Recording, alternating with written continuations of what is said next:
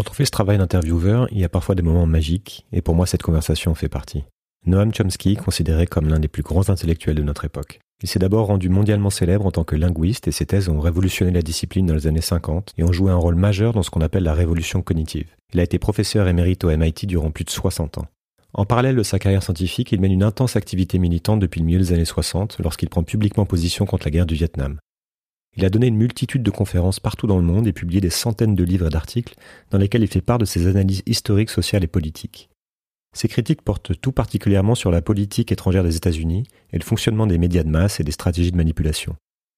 Je l'interroge sur les enjeux de notre époque, les dynamiques et les structures qui nous entraînent, sur la guerre en Ukraine et sur le sens de la vie.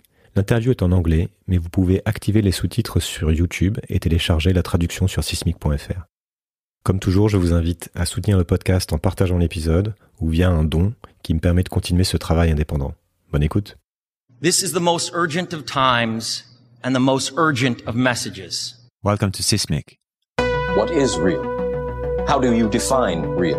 Our knowledge has made us cynical, our cleverness hard and unkind. We are in the beginning of a mass extinction. It's about about all of us. It's about potential. It's about possibility. The singularity is probably the right word because we just don't know what's going to happen. How dare you! Hello, Professor Chomsky. It's a, it's a really a pleasure to to meet you and an honor to have you on this podcast. So, welcome. Pleased to be with you. So your work is huge, and you have published uh, over hundred books on many different topics. So it's very difficult to know where to start. So let, let's me let me try this. Our planet is being reshaped by our global human civilization. The civilization is shaped by human behavior, and human behavior is conditioned by our nature, by our culture, by language, and by all sorts of structures like the media, technology, and politics. And so, to understand how the world moves, what is in our hands collectively and individually, we need to talk about these structures, how they work, who controls them, etc. Is it a good introduction to your work that covers language, geopolitics, and society? How do you like to look at things? How do you connect all the parts of your work together? Well, first of all, I don't see any reason to try to unify them. So there are many different interests at some abstract level. They, of course, have links, but the particularities are what matter, and the links fade into the background. They're not logical connections. So, to be very abstract, there is a link that has been understood pretty well since the 17th century between language and freedom, essentially.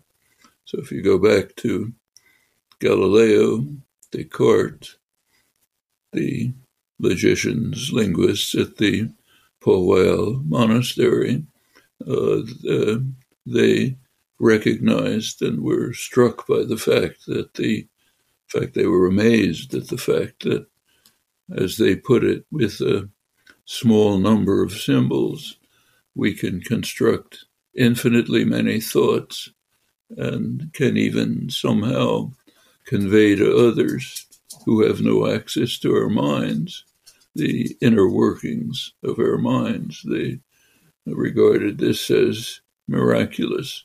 For Descartes, this was the core argument for distinguishing uh, res cogitans from res extensa, mind for matter. Uh, Galileo himself regarded the alphabet as the most spectacular of human inventions because it was able to record this amazing phenomenon.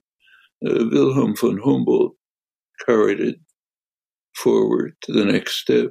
He said, since the freedom to create uh, thoughts and to use them and to transfer them is the essence of human nature, uh, any form of restriction on freedom is illegitimate unless some justification can be given for it. It's the core of classical liberalism. He was one of the great founders of classical liberalism. So all of this tied together for Descartes, the crucial feature that distinguished humans from the rest of the organic mechanical world was uh, our ability to create freely in constructing and conveying thoughts uh, in ways that are appropriate to situations, but not compelled by them. We're, as Cartesians put it, we're incited and inclined to speak in certain ways, but not compelled. So, right now, I'm not going to start talking about the weather outside because that would not be appropriate. But what I decided to say is freely chosen that he regarded as the that kind of creativity was taken to be the essence of human nature. You find echoes of this in Rousseau and others. So at that level, there is a connection between the version of classical liberalism that became anarchism in its modern variant. Uh, illegitimate authority should not be tolerated because it constrains our fundamental capacities, which are revealed most strikingly and dramatically in the creation and uh, conveying of thoughts. Uh, so, yes, there's an abstract connection, but doesn't tell you that if you have this view of language, you have to have that view of politics. They're not connected. Yeah, sure. Well, th- thanks for uh, thanks for explaining this and uh, highlighting the fact that indeed sometimes it's difficult to uh, to connect everything together. And, uh, and and and we will talk about many different topics, you know, today um, because there are a lot of things that you're looking at. Obviously, I will I like to ask big questions. You know, one of the reason is because I think there is a value in seeing how people in general reframe these questions and narrow them down because it tells something about how people think. So one big question to start is how would you define how would you define our times? Are we would you say that we are indeed living in a kind of special moment in history and and if so what is so special about this? Humans have been on the planet for a couple hundred thousand years, faced many challenges, overcome some of them, failed other times. Now is unique. This is the first time in human history. It will also be the last time in which we have to answer the question will the human experiment persist or is it facing an inglorious end? That's the question of the time. We are right now at a time where we have to decide now whether organized human life on Earth can continue. And that doesn't mean in the distant future, it means in the near future. The decisions we make now will determine that. There are several that are so obvious that I hardly feel like repeating them, should be on everyone's focus of attention. One is uh, the warning that is given to us here regularly now by the IPCC. We stop using fossil fuels now, not delay, now, uh, cut back certain percentage every year till within a couple of decades we've cut them out entirely. If we don't do that, we're essentially finished. Okay. The other is the growing severe threat of a nuclear war, which will essentially wipe out everything. I mean, there'll be some stragglers, but the lucky ones will be those who die quickly. That's what we are now facing. There's a third point. Actually, I'm quoting from the analysts who set the famous doomsday clock every January. Uh, minute hand set a certain distance from midnight, which means termination. They've been doing it for 75 years. Uh, during the Trump years, they abandoned minutes, moved to seconds. It's now set at 100 seconds to midnight. Next January, when it's reset, I wouldn't be surprised if it moves closer. And they mention three basic things. One is failure to deal with the uh, drastic threat of heating the planet. That's one. Second is the growing threat of nuclear war. The third is the collapse and decline of an arena of rational discourse, sometimes called an infodemic.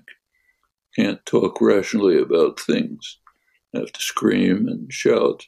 Uh, well, that belongs because unless we can approach these issues rationally, seriously, we have no hope of escape.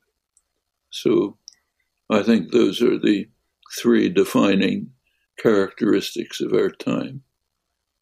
And it may, and it is very dire. What what would you say are the most important structures and dynamics that are defining that predicament, that human trajectory right now? And would you say that they are common to all societies? The most important structure is, of course, in the wealthy societies. They are the ones who, like it or not, pretty much determine what the future will be. Uh, people in Africa can do things, but they can't have the influence that people in the United States or France or Germany have or Russia. They are the ones who are going to determine because of their power.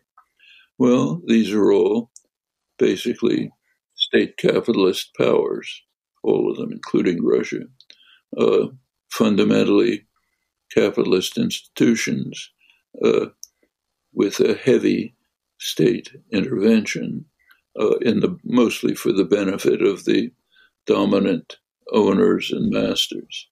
Actually, this was something that goes back as far as Adam Smith, who laid out 250 years ago the basic structure of our institutions. Uh, he's famous for extolling the market, but that's not what he said. What he said is that the the masters of mankind, his phrase, in his days that meant the merchants and manufacturers of England, said the masters of mankind control are the principal architects of government policy, and they design it to ensure that their own interests are very well taken care of, however grievous the effect on the people of England, or worse, the victims of the savage injustice of the Europeans abroad. He was concerned mainly with British crimes in India. Well, that's Adam Smith 250 years ago. The masters of the universe have changed. They're no longer the merchants and manufacturers of England. They're the great multinational corporations, uh, mostly but not entirely based in the United States, huge financial institutions, and they act very much the way the masters acted in Adam Smith's day. They largely control state power. They ensure that it works for their benefit, however grievous the effect on others. And right now, even uh, if they destroy the uh, they destroy the planet. That's explicit, incidentally. I, I, can virtually quote it. So, a couple of days ago, uh, I write today, read the New York Times front page story. It's about how the Republican Party, which is the main supporter of private power, Democrats support it too, but not to that extreme extent. The Republican Party is now attacking businesses which are trying, which claim to be taking into account climate change in their investment.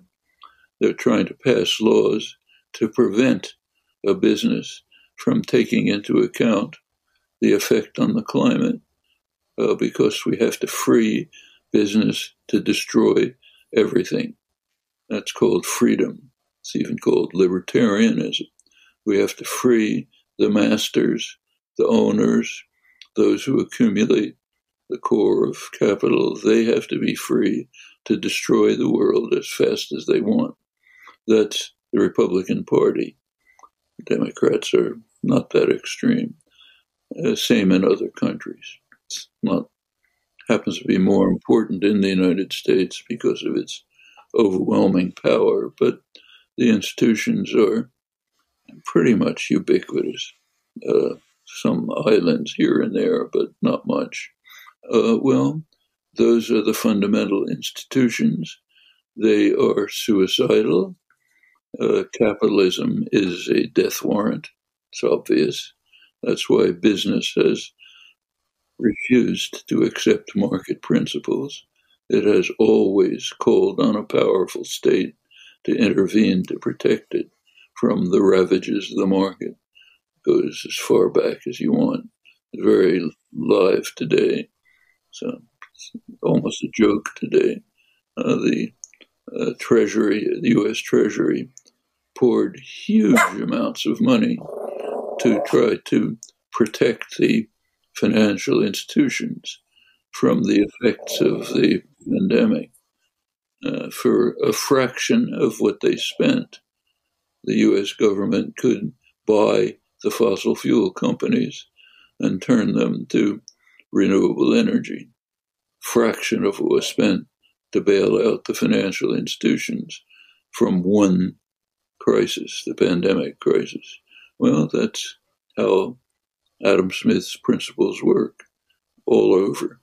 Uh, same same in Europe. You know, it's uh, uh, the business world, the masters. They understand that capitalism is a death warrant, and they want to be saved from it. So they call in state power, which they largely control, to implement this for them. That's the fundamental structure of our society. If it continues, we're doomed, not in the distant future. So, one of the way, uh, what you call, you know, the masters of the universe, the people that are in situation of power and of potentially, you know, maintaining of or changing the structures and the trajectories. One of the way they have to uh, exert the powers is to use propaganda and to uh, you know create stories and to try to manipulate people or to convince people uh, to do certain things or to not do certain things. And propaganda is something uh, that you have been studying a lot. What is your take on propaganda and uh, the influence that these people have on collective decisions and collective minds today? And how would you say it is different from 30 years ago when you wrote manufa- manufacturing consent, you know, for example? Well, let's go back to the moment when the phrase manufacturing consent was created by Walter Lippmann, leading public intellectual of the 20th century, one of the founders of neoliberalism, a uh, called,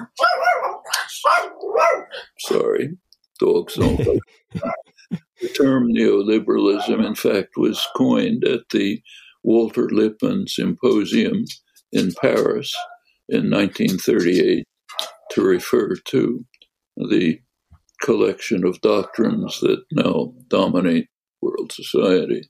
Uh, he was a Wilson Roosevelt Kennedy liberal not a right winger. He devised the phrase manufacture of consent and advised it as a what he called a new art in the practice of democracy. He said governments need and power needs manufacture of consent in order to keep the mass of the population uh, just as what he called spectators, not participants. They are stupid, uh, ignorant. Uh, we have to protect the responsible men, that's us, from what he called the uh, rage and the, tra- the trampling and rage of the bewildered herd. The bewildered herd is the population, have to suppress them, get them, just remove them from any influence. Uh, they have a role, they can push a button every couple of years to pick one of us to rule them, but that's it. That's liberal democratic theory. Liberal d- democratic theory, not just Lippmann. I could give you a whole host of others. Reinhold Niebuhr and all the icons of uh, liberal left. That's their view. Uh, well, he was relying on experience that he had in the in the first U.S. propaganda agency in the United States. It's called the Creel Commission, Commission on Public Information, which of course means public disinformation. Uh, that was set up by President Wilson to try to drive a pacifist population into wartime frenzy, uh, hate everything German, uh, Boston Symphony Orchestra can't play Beethoven, and so on. Uh, that was necessary for Wilson. He was elected in 1916 on a peace platform called Peace Without Victory, but he immediately turned it into Victory Without Peace, and he had to change radically public opinion. So he set up this commission. Walter Lippmann was one of the members. Another member was Edward Bernays, who found one of the main founders of the modern public relations industry. Uh, both of them agreed what Bernays called engineering of consent is necessary to maintain control over the masses. Uh, the ignorant and stupid masses have to be marginalized. Well, the com- they both thought that the commission was very successful, and in fact, it was. It very quickly turned the population into raving anti German hysterics. That was quite an achievement, and they were both impressed with it. Uh, Lippmann's phrase, manufacture of consent, my co-author Edward Herman and I picked up in our book Manufacturing Consent, but we're borrowing it from them. Now that's over a hundred years ago, uh, and it was not just the United States; it was every country. The First World War is now far enough back so that we can think about it without hysteria. Uh, it is now recognized that the First World War had no purpose whatsoever. It was just mass slaughter out of stupidity and ignorance of the leadership. We don't have to argue that anymore. But if you look back at the war, when the 1914, when the war began, in every country, the intellectual classes overwhelmingly and enthusiastically supported the war every single country. There's a famous manifesto of 93 German intellectuals appealing to the West, saying, You have to support Germany, the country of uh, Goethe, Kant, Beethoven, stands for civilization. Join us to save civilization. Same in England, same in France, same in the United States when the US got into the war.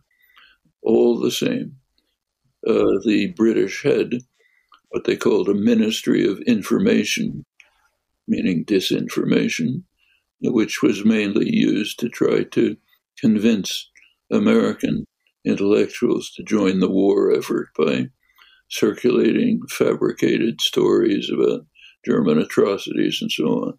It worked perfectly. There were a few people who didn't go along, like Bertrand Russell in England. Went was sent to jail. Uh, Rosa Luxemburg, uh, Karl Liebknecht in Germany, sent to jail. Eugene Debs in the United States, sent to jail. Uh, that uh, that was the pattern everywhere. Uh, well, that was over a century ago. Has it changed? Take a look at today. It's the same. Uh, in the United States, for exa- for example, if you there's a rule that you have to follow. It's not nobody articulated it, but it's understood by the intellectual classes. If you refer to Putin's criminal invasion of Ukraine, you have to call it the unprovoked invasion of Ukraine. If you check on Google, you'll find a million hits for that. Okay, unprovoked invasion of Ukraine. Now do an experiment. Look up unprovoked invasion of Iraq. Essentially nothing. A few hits from marginal people who opposed the war. You know, somebody wrote a letter to the newspaper saying the war's wrong. So essentially nothing. There probably isn't a single statement by anyone anywhere near the mainstream who ever said unprovoked invasion of Iraq. Well, that's a dramatic enough achievement of propaganda in itself, but it becomes even more so when we look at the facts. The facts are that the invasion of Iraq was totally unprovoked. There was no provocation whatsoever. And the invasion of Ukraine, there's no justification, but is extensively provoked, openly and publicly, won't run through the record. So the intellectual classes have to say exactly the opposite of the truth in unanimity, goose stepping in repeating the slogans of the powerful state. Same happens in Russia, except there we ridicule it when Russians uniformly say it's a special military operation. Uh, we ridicule this totalitarian state. Uh, how about ourselves? Uh, can't look at it. Actually, that's not entirely true. Uh, George Orwell is one of the few people who did look at it. Uh, I'm sure you've read Animal Farm. I'm pretty sure you haven't read the introduction to Animal Farm because it wasn't published. It was withheld. It was found 30 years later in his unpublished papers. The introduction to Animal Farm is directed to the people of free England. And it says, don't feel too self righteous. In England, unpopular ideas can be suppressed without the use of force.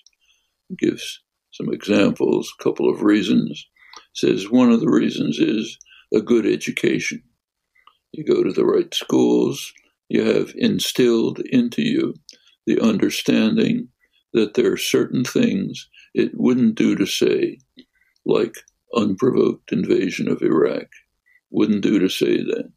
And there are other things that you must say, like unprovoked invasion of Ukraine. And this goes across the board. This is one example. I can give thousands. Well, how have things changed in the last century? Not at all. How have things changed since Adam Smith in terms of basic structures? A little, but not very much. These are deep seated features of what we call civilization, Western society and culture. I should say it's not worldwide. So if you read the Global South, uh, they collapse in ridicule when they see uh, they don't join and they condemn the Russian invasion of uh, Uk- uh, the, of Ukraine. They say, yes, terrible crime, but what are you people talking about? This is what you do to us all the time. So stop moralizing. So you, you've been a, a clear critic of the of the U.S. policy, you know, for the since the 1960s, and um, I guess also this is because you have a way to understand how propaganda works, and to, you also have a point of view on the on on geopolitics in general, of course. But let's use the Russian, you know, Ukrainian war to try to un- unpack all this because that's a way also to talk about the nuclear risk that you mentioned in the beginning, a way to talk about uh, your view on how the US behave internationally and and the structure and the, str- and the strategy there is there, and maybe also to continue talking about the propaganda. What's what's your view? What do you understand of this conflict, of what's going on, what's happening, and also where it is going potentially? What's my view about the invasion, the reasons, and so on? Yes, and and the current situation and the role that the U.S. plays. The role of the U.S. is essentially what it's been since the end of the Second World War, when the U.S. took over Britain's former role as the leading hegemonic power. Britain, of course, was no longer in a position to exercise that, became what the British Foreign Office called a junior partner of the United States, which took over the rule of world control. Uh, that's what the US has played ever since. There have been some debates about this, particularly with regard to the status of Europe. Should Europe become an independent, what was called third force in international affairs, or should it be a vassal of the United States? It's been a major issue in world affairs since the Second World War uh, the leading statesman who was an exponent of an independent Europe was, of course, Charles de Gaulle, who called for a Europe from the, in his phrase, from the Atlantic to the Urals, with no military alliance. Uh, Germany uh, took a somewhat similar stance. That's what was called Ostpolitik. Willy Brandt and his successors should move towards commercial, trade, cultural interactions with Russia. Uh, Gorbachev uh, took us, framed it very explicitly when the Soviet Union collapsed, said the post Cold War world should be a common European home, his phrase, from Lisbon to Vladivostok, no military alliances, just uh, uh, commercial, uh, cultural relations. Actually, George H.W. Bush, first Bush, had a fairly similar position. It was called Partnership for Peace, which would NATO remained, but as a marginal element. You could be part of the Partnership for Peace if, if you had nothing to do with NATO. Uh, Tajikistan joined. Actually, there were some efforts from the Russian side to see if Russia could join. That was the Gorbachev vision and to some extent the Bush vision. Bush was committed explicitly to the position that uh, NATO would not expand. The phrase was one inch to the east of, of East Germany. That's as far as it would go. Well, Clinton came into office. Within a couple of years, he was, as one of the leading U.S. ambassadors put it, he was talking from both sides of his mouth. To Russia, he was saying, Yeah, we're going to live up to the promise. To the ethnic groups inside the United States, like the Polish community, he was saying, Don't worry, we'll incorporate you in NATO. Well, by 1997, this became explicit. In fact, he told his friend Boris Yeltsin, uh, please don't make too much of a fuss about our expanding NATO. I have to do it for domestic political reasons. I have to get the large ethnic vote, Polish, other vote in the urban centers. Just need this to win the election. Well, the next Bush, the second one, just opened the doors totally anybody can join NATO. Even Ukraine made an offer to Ukraine to join NATO. Uh, France and Germany vetoed it. But given U.S. power, it remained on the agenda. Uh, uh, Jens Stoltenberg, the Secretary General of NATO, just a couple of weeks ago made a proud announcement that after the Maidan uprising in 2014, NATO, meaning the US, began pouring arms into Ukraine, joint military exercises, uh, training of Ukrainian officers. Uh, uh, American diplomats understood perfectly well that this is a what Russia had called a red line that they would not accept if Georgia and Ukraine, which are right in the heartland of Russian geostrategic concerns, can't join a hostile military alliance. I mean, that would be as if uh, Mexico joined a military alliance with run by China, uh, pouring Chinese weapons into Mexico, joint training missions, and so on. Um, if there was even a word about that, Mexico would be vaporized. You know, it's not even thinkable. And if you look at the, you don't have to be a military genius to understand it. Just take a look at the map between Ukraine and Moscow. There's no defensible borders. Uh, Operation Barbarossa went right through Ukraine, all the way up to Moscow. You know? Of course, that and the same with Georgia, and that was well understood, but it didn't matter. In fact, the State Department has stated explicitly in March, shortly after the invasion, that the U.S. does not take into consideration Russian secure, security concerns. It's not our business.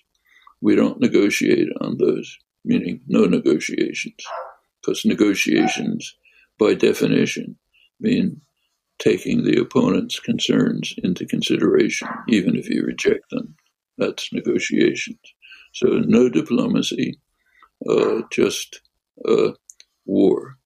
And what it means is that under the US lead, uh, the West is carrying out a ghastly experiment what they're doing is saying, let's keep the war going. Uh, we'll run an experiment. We'll see if Putin will slink away quietly in total defeat or whether he'll use the weapons that, of course, he has to devastate Ukraine and set the stage for a terminal war. That's Western policy fact, it was made explicit a couple of weeks ago at the Ramstein a military base in Germany. Uh, the United States called the NATO powers together at the military base and basically laid down the policy. The policy explicitly was to keep fighting the war to harm Russia, uh, to make sure that Russia will never be able to carry out any offensive action, which basically means to destroy Russia. There's no other way to do it. Basically, the Versailles Treaty uh, destroyed Germany so that it can never carry out military operations. Well, we see what that led to. Okay. Uh, nice person named Hitler. Uh, but uh, that's official policy. It's sometimes described as uh, fight Russia to the last Ukrainian. Uh, maybe the Ukrainians favor this, that's their business. But we're talking about our policies. Our policies are block negotiations, block diplomacy, uh, and let's see how it turns out. If Ukraine gets devastated, we go to a terminal nuclear war. Uh, not our business. You know, uh, we, we pursue this policy. I should say there's a split in NATO over this. If you take a look today, uh, France, Macron, uh, Germany, Scholz, uh, Italy, Draghi, have all made tentative proposals to try to establish a ceasefire and then move to some kind of diplomatic settlement. That's the European powers. The US and Britain are strongly opposed, explicitly. No diplomacy, no ceasefire, continue with the ghastly experiment. So there's a split in NATO, but the US is so powerful that Europe basically goes along with it. So we have um, a kind of trajectory, as you mentioned, that is uh, happening because of certain behaviors and because of uh, relationships, uh, you know, between powerful people and powerful countries and uh, and the rest of the the rest of the crowd and the rest of the world. It's when I hear you, it feels a little bit like things are locked into uh, one direction. And is is it the case? Is it that there is nothing you know that can be done to change that power game, or um, is there kind of hope and, and what needs to be done? What could change the situation? What could change the way the U.S. behave and uh, and uh, the direction of the things that you mentioned? Sure, everything can be done. Just take a look at our situation. We're discussing this matter. Are the secret police coming into my study to arrest me and throw me into the Russian in a concentration camp? Well, if we're doing it in Russia, that could be happening. We are not living in totalitarian states. In Russia, there are dissidents, opponents of the war, very courageous, facing real problems. They may be thrown into, into prisons, concentration camps, killed. We don't face that. We can talk freely. We live in free, partially democratic societies. Uh, we have a responsibility that people in other countries don't have because of our freedom and our power. This is where power lies. And luckily for us, enough struggles have been won over the centuries so that we have a substantial degree of freedom. Let's make use of it. And there are people making use of it, mostly young people. It's the tragedy of today. It's young people who are the people of Extinction Rebellion, Sunrise Movement, others, who are demanding that the powerful use their capacity to overcome the crises that are going to destroy us. So, on the one hand, you have front page of the New York Times today, Republican Party, main party of business, trying to prevent businesses from taking climate into consideration in their investment decisions. On the other hand, you have young people out in the streets demanding that we do something about it. We would like to survive. We would like our children to survive. Do something. When Greta Thunberg stands up at the Davos meeting and says, You have betrayed us, she's right. Uh, how did the rich and powerful respond? Uh, pat on the head, nice little girl, why don't you go back to school and leave it to us? Well, if we're willing to accept that, we will march to catastrophe. But we don't have to. We don't have to accept it in nuclear war either. Take a look at the powerful, the Hillary Clintons, uh, leaders in Congress. They're at the verge of lunacy, literally. You have people there calling for a no fly zone in Ukraine, uh, calling for the uh, U.S. military vessels to break the Russian blockade by shooting, by, by sinking the Russian fleet. Fortunately, there's a peacekeeping element inside the U.S. government it's known as the Pentagon. So the Pentagon vetoes these proposals, because they can think 30 seconds in advance. What does a no fly zone mean? It means you have to have control of the air. How do you get control of the air? By destroying Russian anti aircraft installations, which are within Russia. So, what you do is you bomb Russia and you hope Putin will say, gee, that was nice. Why don't you do some more of it? One possibility. Pentagon can think of another possibility. Well, fortunately for the moment, they're constraining the lunatics in the intellectual classes and the political class. But for how long? But th- that I mean, because for for tens of years, activists, you know, have tried to change the trajectory and to change the rules of the game uh, in many different ways. And if you take, for example, climate change, which is a topic that you've looked into in depth, uh, now we know, you know, what's going on after years of denial, thanks to people fighting, you know, for information and against some of some kind of propaganda and lobbies. But still, the trajectory remains the same, and we fail to change the power games and to do anything serious about it. Is there something that we are missing in that uh, game of influence or, or, or, game of trying to change uh, power games and, and, and, and things? Or, or, what could be done differently that would lead to different results, in your opinion? First of we know the answers to that. Everything can be done. From one thing can, can be done is to remove puncture the thick veils of propaganda. That's one thing that can be done. Uh, talk about it, rational discourse, think about it. Uh, that can be done. The second thing that could be done is to organize people, organize people to begin to act. Third thing is carry out the actions.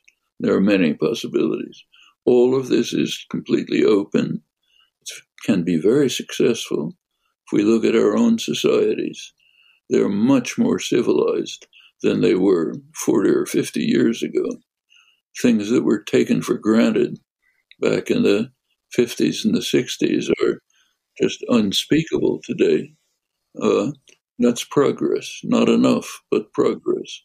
And there's a reaction to it, strong reaction against uh, what's called uh, woke culture, meaning minimal civilization, uh, minimal civilized attitudes towards women, towards minorities, uh, towards uh, uh gays, others, minimal civilized attitudes, efforts to deal with global warming. That's woke culture. We got to stop that.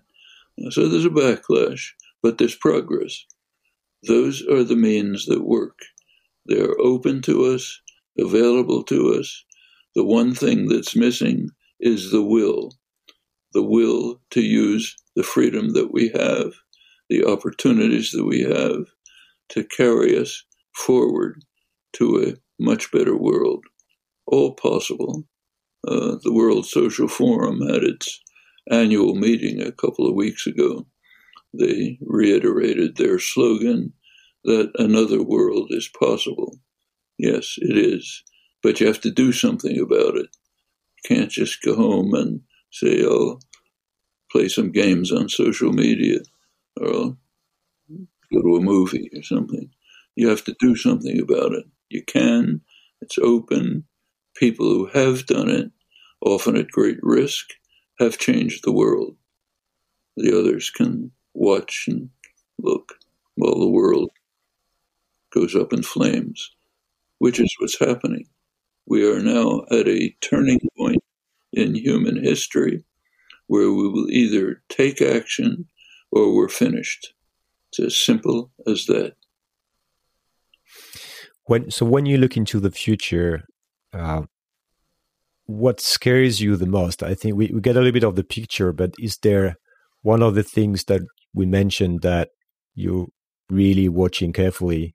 And on the contrary, do you see something in particular that really gives you hope? Yes.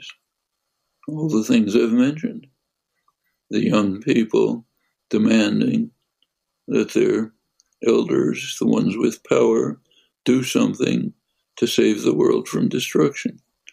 Uh, in the case of Ukraine, pursue diplomacy instead of carrying out this grisly experiment of seeing if maybe Russia will concede total defeat and walk away.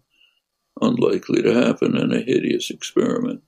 So, yes, accept the necessity for trying to move towards some kind of diplomatic settlement to terminate the horrors and to lay the basis for further accommodation. Uh, talking about the climate crisis, we know exactly what has to be done. There are perfectly feasible means, easily within reach, uh, that can mitigate and overcome it. With regard to nuclear weapons, even easier. Here, incidentally, I should mention one of the an incredible triumphs of propaganda. Let's look at the New York Times front page again today.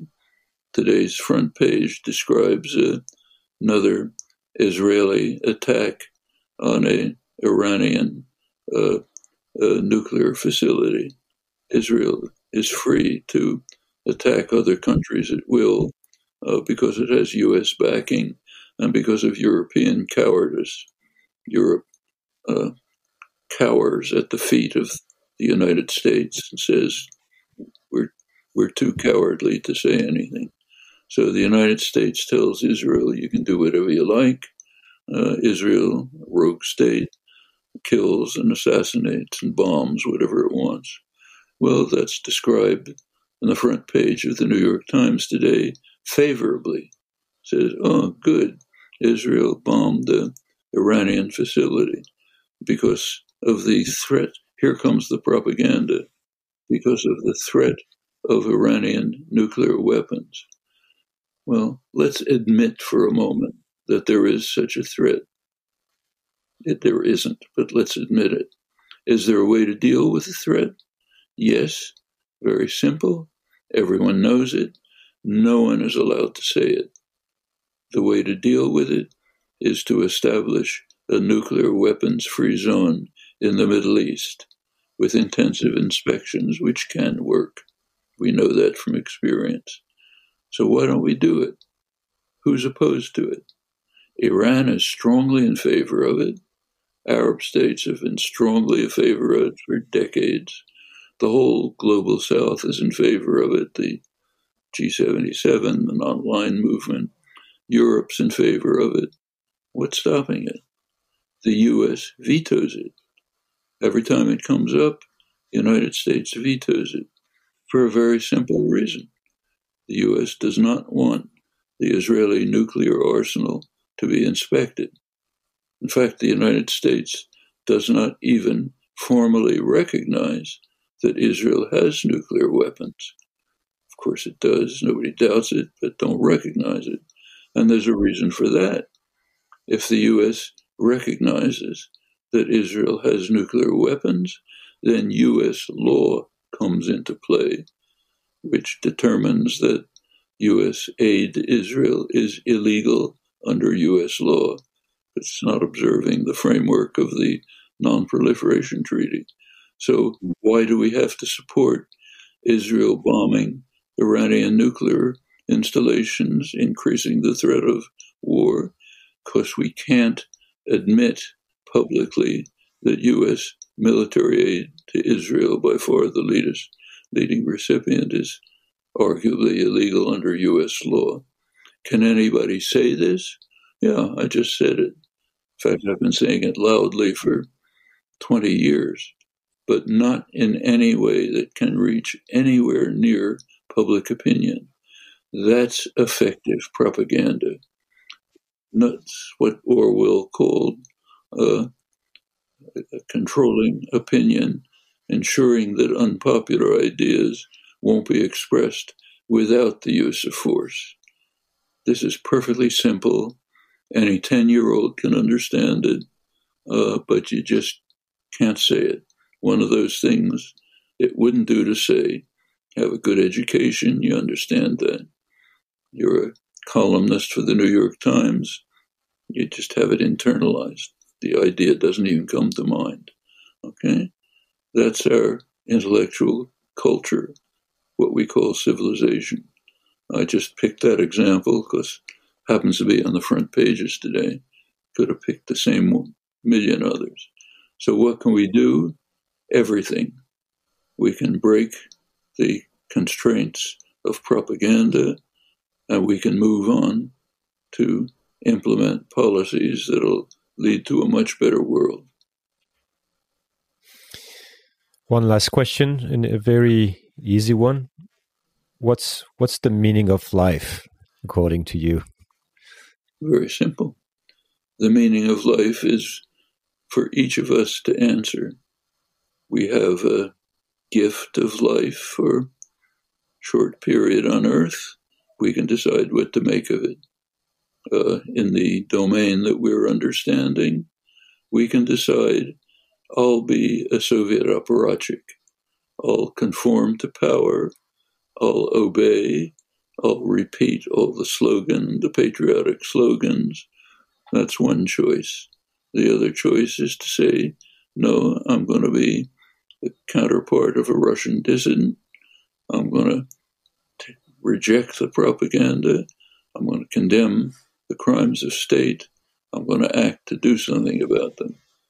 We're much freer. We won't be punished for that. We'll be punished maybe by vilification or condemnation or lies or something like that. But uh, that's not like being sent to the gulag, you know. So we're free. We want to be cowards, yes, free and easy. Uh, you want to try to lead to a better world, you can do it. Problems, difficulties, uh, condemnation, and hatred, but not, but you're free to do it. Well, that's the meaning of life in that particular domain. Can say the same thing about everything else down to personal relations. We determine the meaning of life. Professor Chomsky, thank you so much for your time. Thank you. Voilà, cet épisode est terminé. J'espère que vous aurez appris des choses et peut-être changé de regard. Si vous voulez creuser un peu plus, vous pouvez retrouver les notes détaillées sur sismic.fr et pour ne rien rater des prochains épisodes et accéder à des contenus supplémentaires, suivez Sismic sur les réseaux sociaux et abonnez-vous à la newsletter. Vous avez aussi la possibilité de rejoindre le serveur Discord pour échanger avec moi et près d'un millier d'auditeurs du podcast. Je suis Julien Devorec, Sismic est mon enquête personnelle sur les grandes mutations du monde et les enjeux qui vont avec. Si ces sujets vous intéressent et que vous avez envie de faire bouger les lignes autour de vous, sachez que je donne aussi des conférences et que j'accompagne les organisations dans leur réflexion et leur stratégie de transformation. Vous pouvez me contacter via le site internet. Merci pour votre écoute, merci pour votre soutien et à bientôt. Changer le monde? Quelle drôle d'idée Il est très bien comme ça, le monde pourrait changer.